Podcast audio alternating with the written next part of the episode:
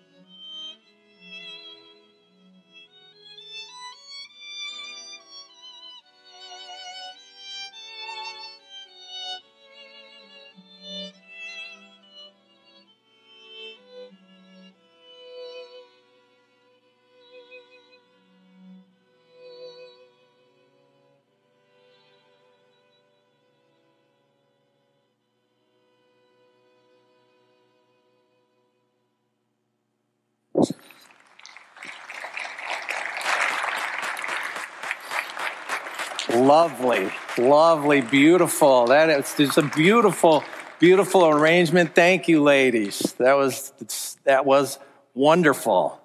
I imagine uh, that melody, even when it was first played, may have uh, sounded something like that.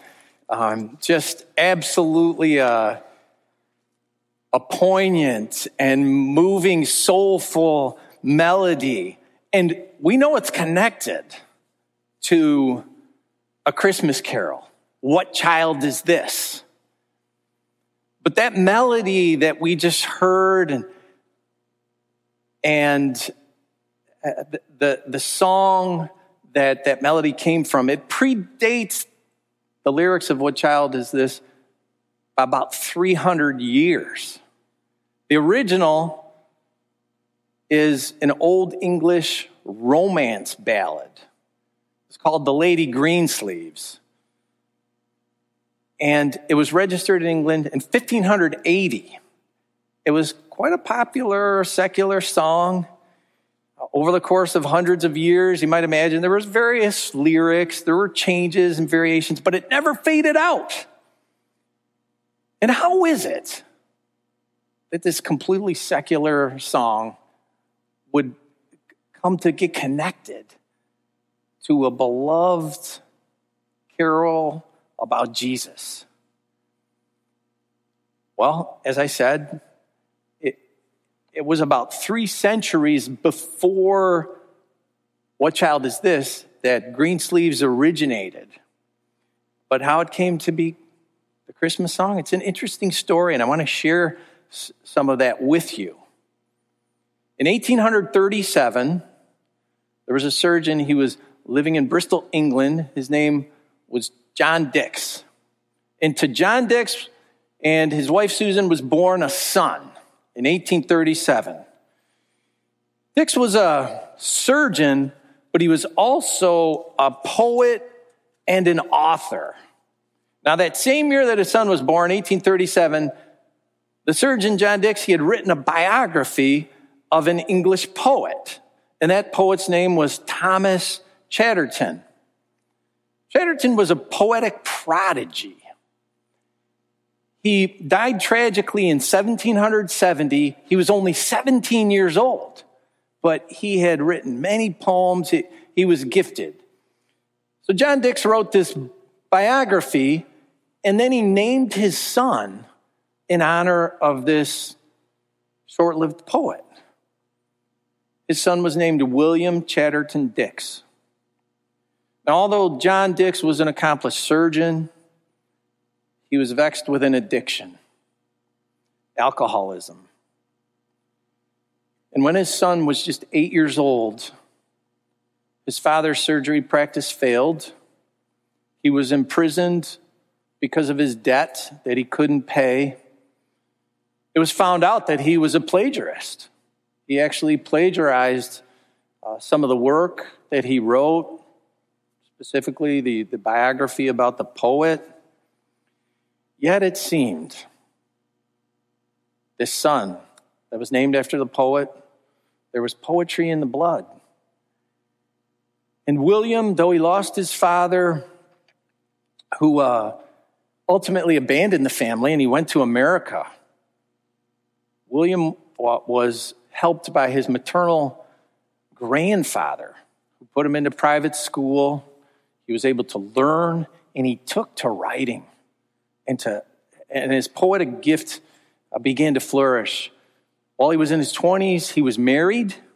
He began working in the maritime insurance industry. He moved to Glasgow, Scotland, and he did really well for himself. By 25, he was a, a manager, he was doing great, and he, he continued to write He turned his heart to writing poems and hymns that were all about Jesus. They were hymns of worship. He turned his heart to do this after he had a near death experience when he was just 29 years old. At that young age, William Chatterton Dix, he fell gravely ill. He was ill for, for months. And at the height of his illness, he wrote a hymn. And it's not, what child is this? But he wrote a hymn. It's called Come Unto Me, Ye Weary. And I want to just read a couple of the verses of that song. Imagine a young man, he's sick, he thinks he's going to die. He wrote this Come unto me, ye weary, and I will give you rest. O blessed voice of Jesus, which comes to hearts oppressed. It tells of benediction, of pardon, grace, and peace. O joy that hath no ending, of love which cannot cease. The last verse of that hymn goes this way And whosoever cometh, I will not cast him out. O patient love of Jesus which drives away our doubt, which calls us very sinners, unworthy though we be, of love so free and boundless, to come, dear Lord, to thee. There was something about that hymn. At the height of, of this young man's sickness, much later in his life, he was nearing 60 years old. He wrote some notes about that experience. William Dix wrote this about this hymn Come unto me, ye weary. He wrote, I was ill and depressed at the time. I'd been ill for many weeks, and I felt weary and faint. And the hymn really expresses the languidness of body from which I was suffering at the time. Soon after its composition, and it took me some time to write out, for my hand trembled and I could with difficulty hold the pen. I recovered. And I always look back at that hymn as the turning point in my illness. It is a somewhat curious fact that most of my best known hymns were written when I was suffering from some bodily ailment. In his hardship, in his pain, his depression, William Dix discovered the realness. He discovered the genuineness, the reality of Jesus. And it comes straight from Scripture. His song comes from Matthew chapter 11. Come to me, all you who are weary and burdened, and I will give you rest. Take my yoke upon you and learn from me, for I am gentle and humble in heart and you will find rest for your souls. Come to Jesus. This is what he's, he was writing. Come to Jesus to find rest for your weary, your burdened, for your suffering soul. Our local communities right now are suffering, collectively suffering. We are, we're reminded in our prayer requests another needless, senseless, incomprehensible. I can't understand it. It just it twists my mind. The selfish act of evil, violence that was perpetrated in a school close to us just this week in Oxford. Four kids lost their lives, seven others were wounded, including a teacher can any good come from such an irrational and sensible act that's affected so many lives?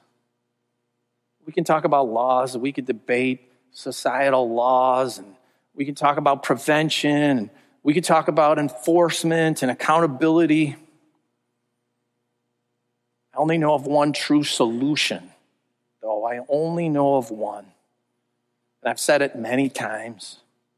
Jesus. Jesus is the only real, true solution.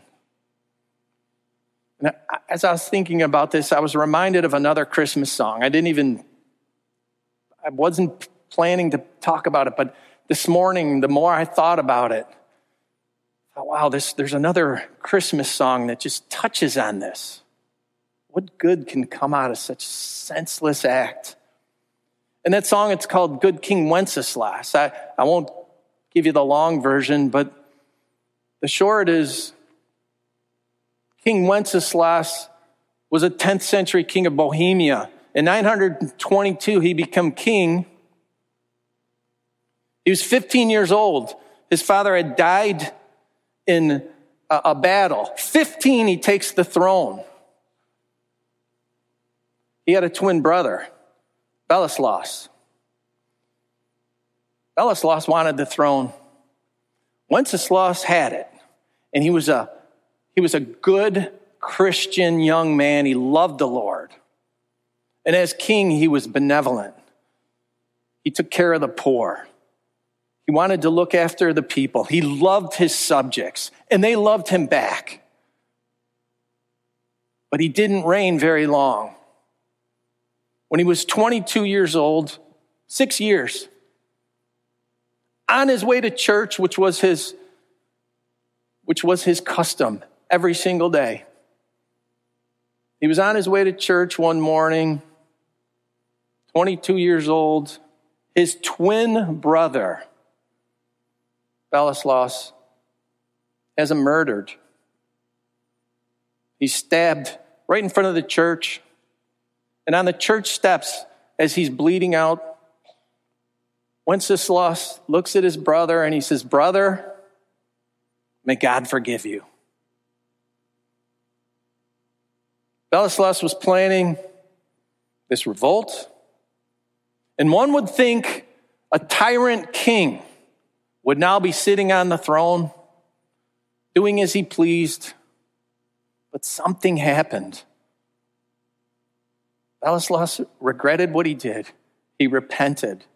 He turned his heart to Jesus Christ, wanted to be like his brother.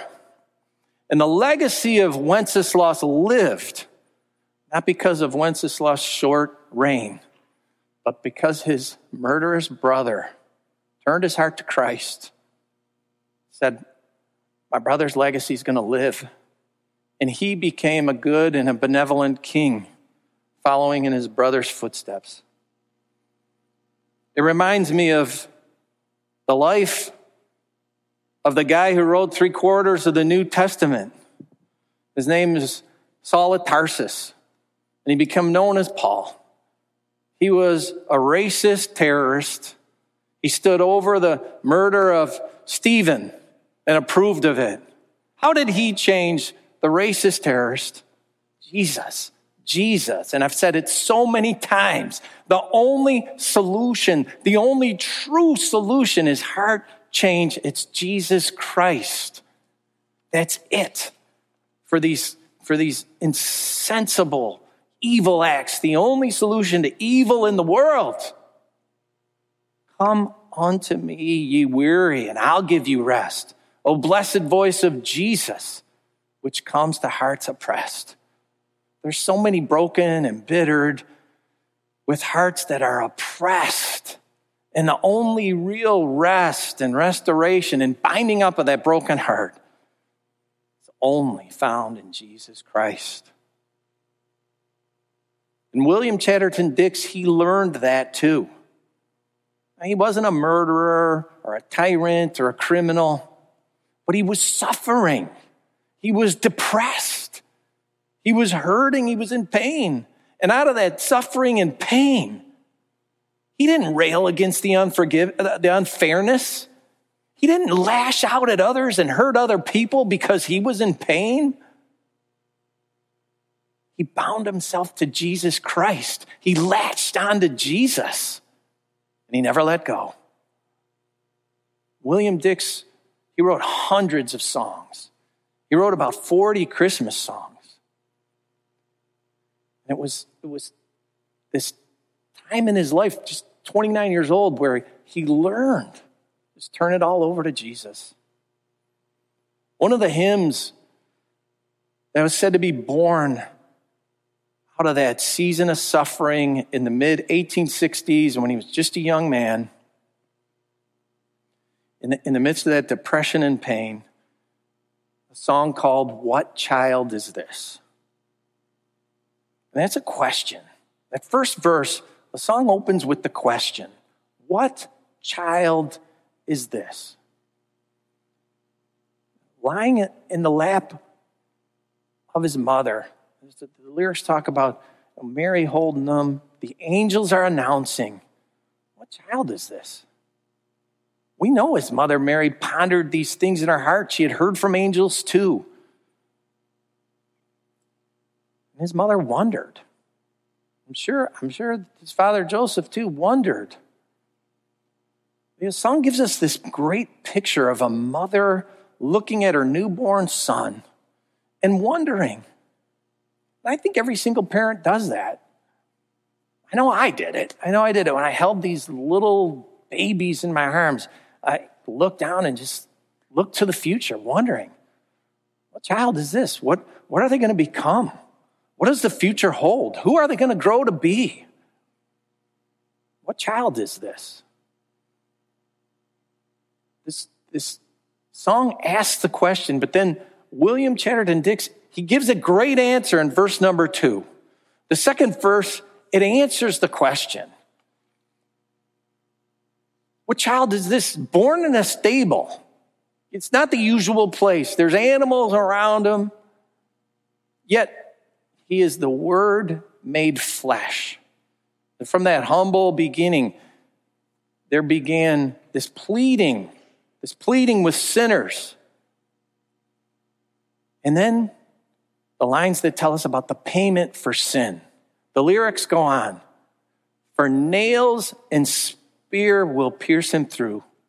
The cross he'll bear for me and for you.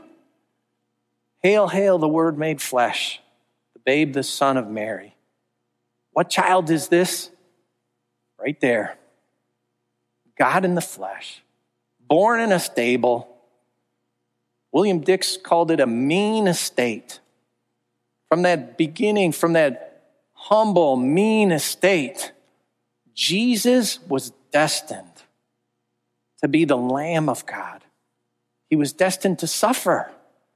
He was destined to suffer for all of us and become a sacrifice for sin. This was his mission. This is the mission of Jesus. And he taught it and he repeated it multiple times throughout his ministry. Jesus would say things like, I must go to Jerusalem and suffer many things at the hands of the elders and the chief priests and the teachers of the law, and then be killed. And on the third day, be raised to life. The Gospels record these words several times. The words of Jesus. William Dixon, this beautiful song, he presents us this gospel image from the manger to the cross. And the pages of the Old Testament pointed to this that Jesus would suffer, the Messiah would suffer. He'd become a sacrifice for sin. Some people couldn't understand it. They didn't comprehend it. But Jesus declared that was the case. I must go to Jerusalem to suffer and be killed. And the letters in our New Testament, they reiterated over and over again. This was his mission. This was the mission of the babe, the son of Mary. One of the clearest and the most concise reiterations of the gospel mission of Jesus. It's found in the letter to the Hebrews. I want to share some of the verses with you. Hebrews chapter 10, verses 4 to 10. It's, a, it's just such a great, concise summation of the gospel. It says it's impossible for the blood of bulls and goats to take away sins. Therefore, when Christ came into the world, when Christ was a babe, when Christ was born, when he came into the world, he said, Sacrifice and offering you, that's the Father, do not desire, but a body you prepared for me. With burnt offerings and sin offerings, you were not pleased. Then I said, Here I am. It is written about me in the scroll. I have come to do your will, my God. First, he said, sacrifices and offerings, burnt offerings and sin offerings, you did not desire, nor were you pleased with them, though they were offered in accordance with the law. Then he said, Here I am. I have come to do your will. He sets aside the first. That's the Old Testament. He set aside that old way. He set aside those sacrifices that were the animal sacrifices. He sets aside the first to establish the second. And by that will, we have been made holy through the sacrifice of the body of Jesus Christ once for all. That's the second. That's the new covenant. What child is this?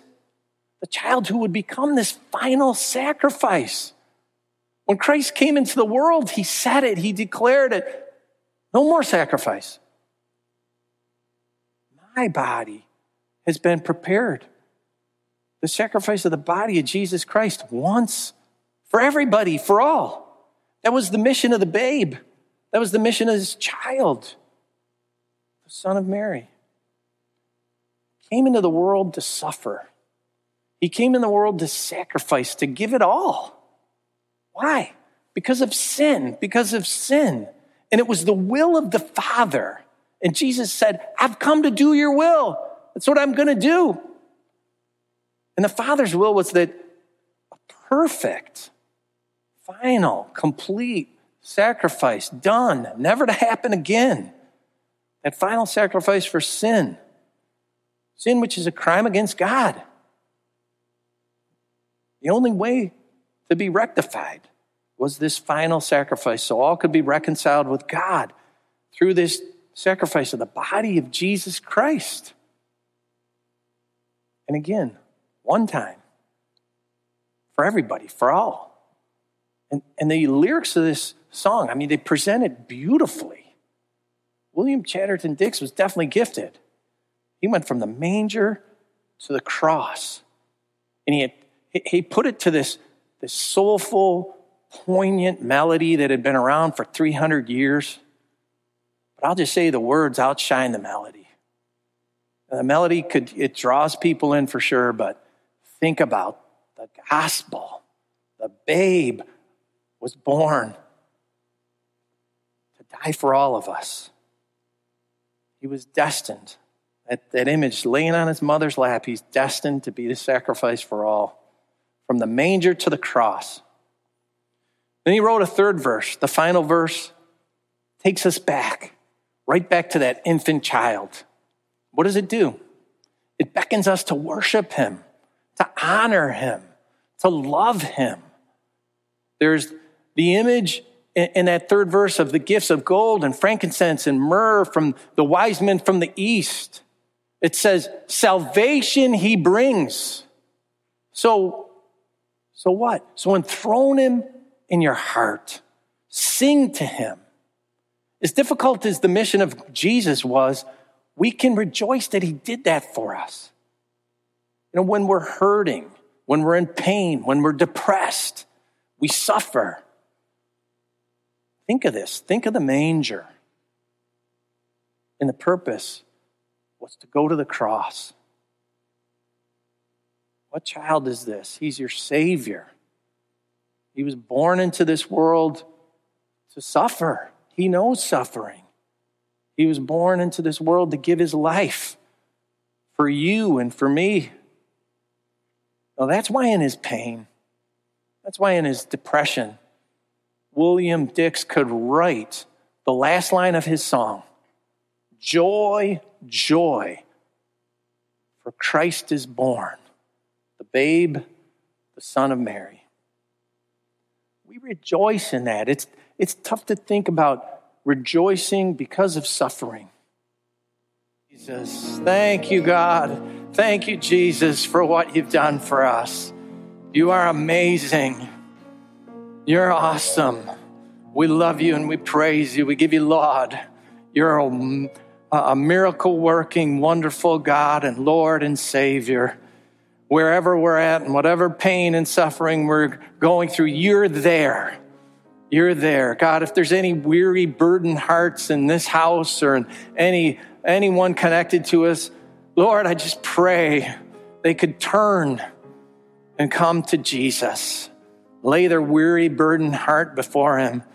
He'll take it up and He's not going to give a tough burden back. God, I just pray any, any needing that would do that. Thank you, God, for your presence and for your Holy Spirit. And thank you for coming to this earth.